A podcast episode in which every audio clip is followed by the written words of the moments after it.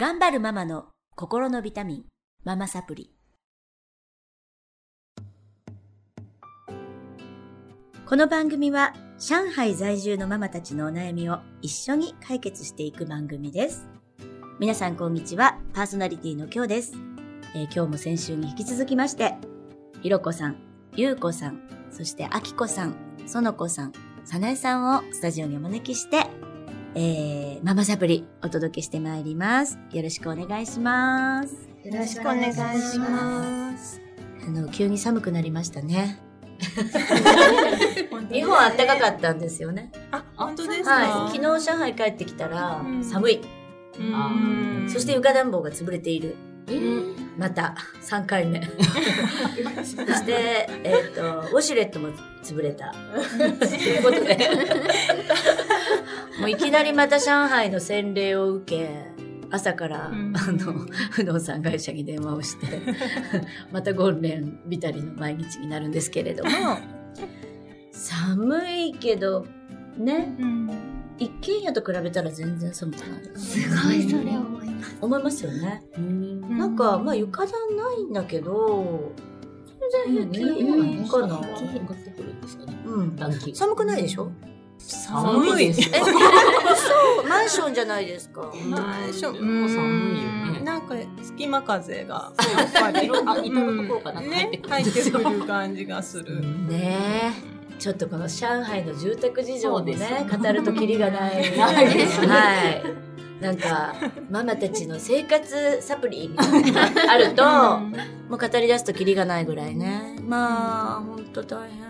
日本はなんか本当に快適でございました。すごい悪かったんです。え、知ってる知ってる。え300、うんうんうん昨日はね。北京もね、今もう600振り切っちゃったみたいでね。振り切った。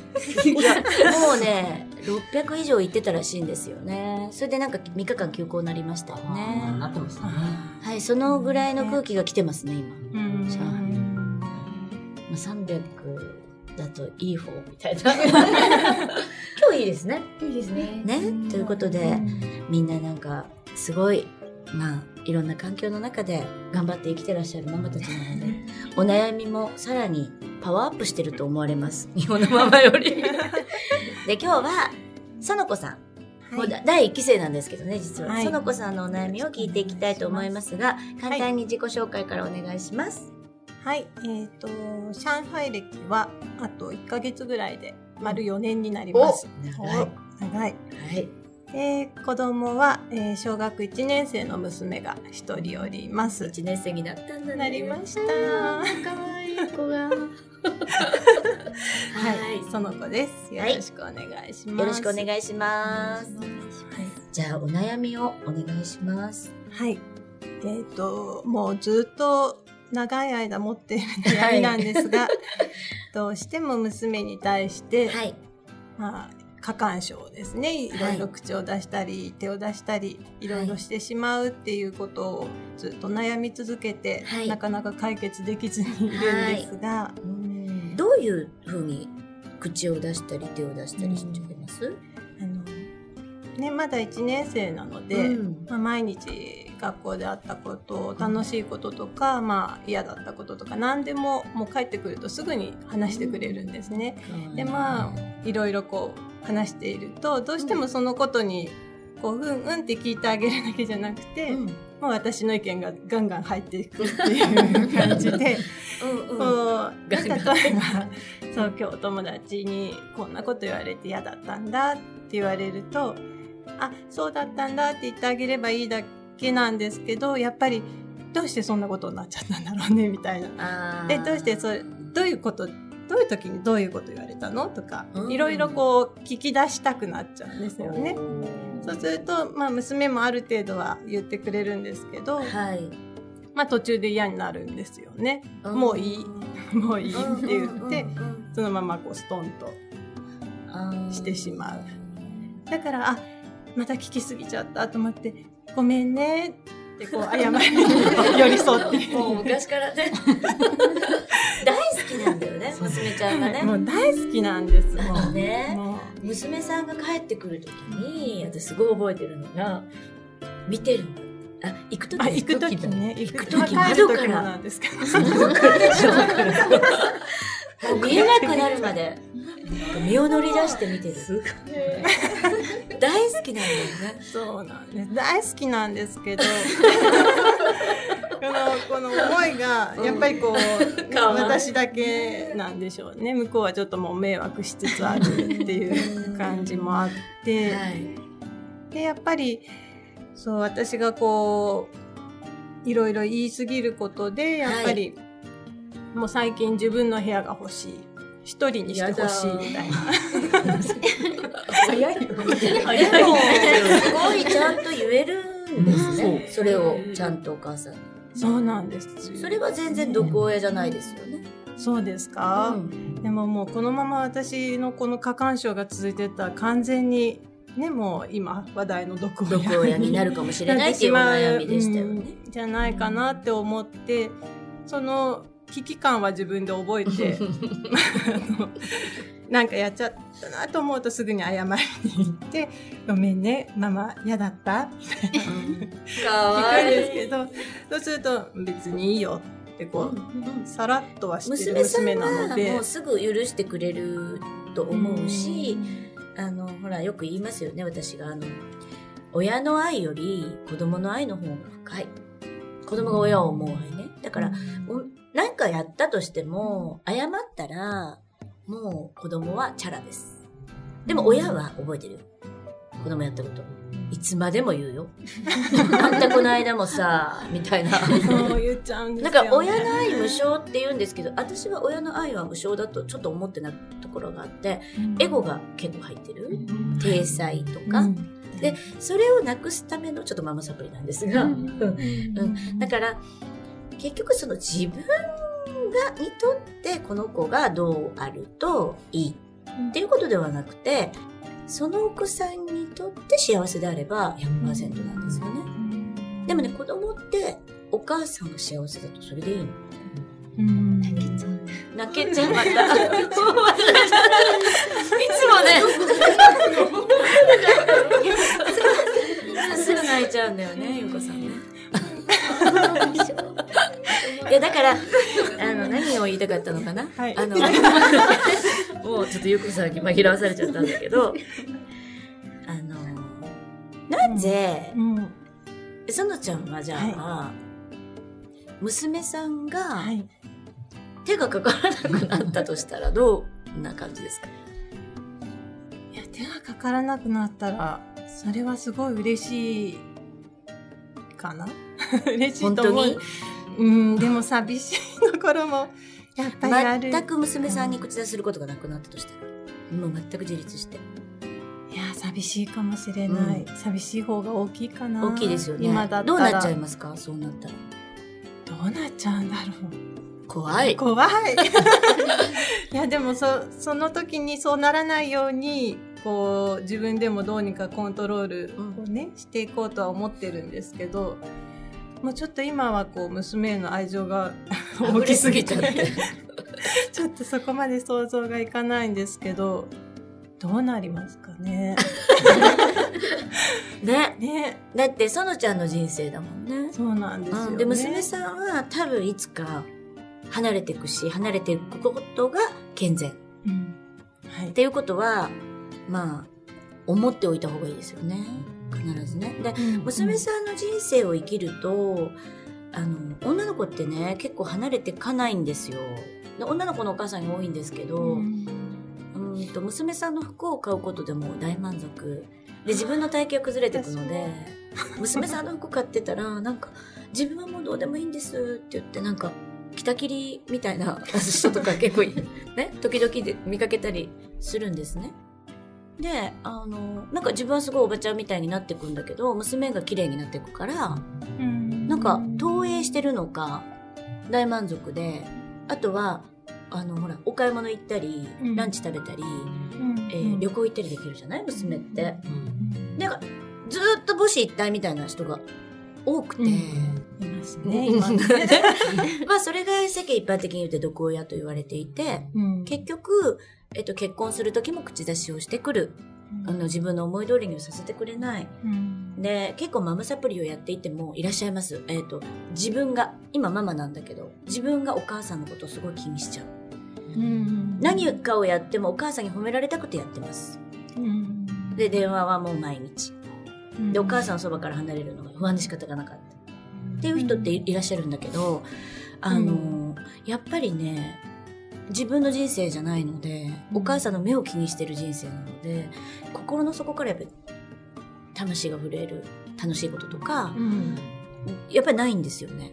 うん。おお聞きしてると。で、ちょっとやっぱり、えっと、精神が不安定だったりします。っていうのは、あの、ほら、一番初めお話した自分の心の声をやっぱ聞くうん。っていうことでしか幸せって得られないんですね。うんで、自分しかわからない。自分が心地いいこと、自分が幸せなこと。それを人に委ねていると、やっぱりすごく不安定ですよね。だって人ってコントロールできないから。そうですよねどういうことに満足してくれるのか、どういうことが、あの、褒めてくれるのか、わからないわけじゃないですか。うんそれはすごく不安ですよ。うん振り回されてるのって。だからまあ、自分の意思で生きれ生きれるように。うん娘さんさっき聞いてると、部屋が欲しいとかね、うん自立してますよ。だから全然そんな、心配することもないし、謝ってるしね。そのちゃんの愛は伝わってます。絶対にね。あの愛してるのに言っちゃうんだなっていうのは娘さんは分かってる。うんで、これがね、共依存になると良くないわけですよ。うん娘さんももう、そのちゃんなしでは生きていけない。うん。そのちゃんもそう。じゃないじゃん、うん。今。まあそのちゃんの片思い。でもやっぱりちょっと娘も、あのまあママっ子ではあるんですよね、どっちかというと。だから私一人で出かけてパパと二人っていうと、うん。あのちょっと嫌だなって言ったりすることはあるので、そういう時にあまずいかもしれないって私は思うんですけど、ううんでも自立してるのかな、うん。自立してると思います。普通ね、自分の部屋が欲しいとか言わないし、でね、そうですかあともう一つ、えっ、と、こうしつこく言いますよね、そうちゃん。で、途中から心閉ざしちゃうって言いましたよね。はい私もあの、今回長男で経験して、で毎回、もう毎回そう、そうなんです。で、全然やっぱり私も学びの途中なんですけど、えっと、人の話ってやっぱり、聞くに徹しないと、うん。ね、問題の本質が見えない。あー。そこをお母さんかぶせちゃうから、かぶせちゃう。わかんなくなっちゃうわけ。だから、オウム返し、ね、習いましたけど、もうとにかく、ね、あの、うん。ちょっと大変だったんだ、大変だったんだね。で、まあ、その子の言ってることを繰り返して言っていくっていうことしか、お母さんは手助けができないんですけど、うん。そこをこう、アドバイスしちゃうじゃない？うん。お説教しちゃうじゃない？しちゃいますね。あと、こうした方がいいんじゃないかっていうことを言っちゃうんですよ言っちゃいね。ます言っちゃいます。で、まあ私も今回めちゃくちゃそれを経験したんですけど、初めはね、良かったの。彼の言うことを聞いてたの。うん。でまあ彼も笑顔で、うん。うん、そうなんだよね、みたいな。いい感じ、いい感じだったわけ。うん。もうそっから、まあちょっと遅刻をしてたり、まあ進級の話とかになってくると、もう今度私がお説教モードに入るわけですよ。うんで、こうこうこうだよね。なんでこうしたができないの？もう尋問と お説教。そうすると、もう喋りませんし、さっきまでの和やかな笑顔はどこ見ちゃったのっていうぐらい、シーンみたいな。で、挙句の果てにゲームしだしたりして、はぁみたいな。また、それでムカつくわけですよ。うんうん何その態度？みたいな。なりますなります何？何のゲーム？とか。もうね、あの、悪循環。もう止められない。もうそうなるとね。で、すごく嫌な時間を過ごし。まあでも後から、まあ彼には分かっていて、まあ分かってるから心配しないでと。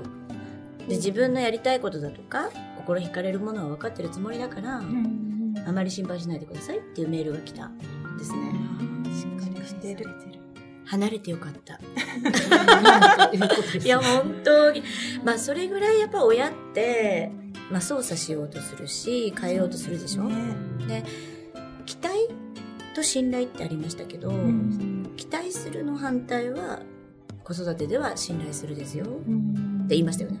はい待してるっていうことって、その子以上のものであれっていう思い、親の願い。うん。っていうことは、その子本来の姿を否定してるわけね。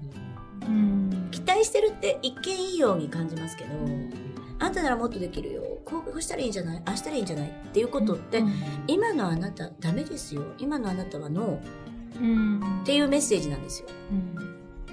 皆さんもそうじゃないですか。ねえ、ゆうこさん、今、何やってます？習い事。カラー講座。あ、カラー講座。で、カラー講座やってます。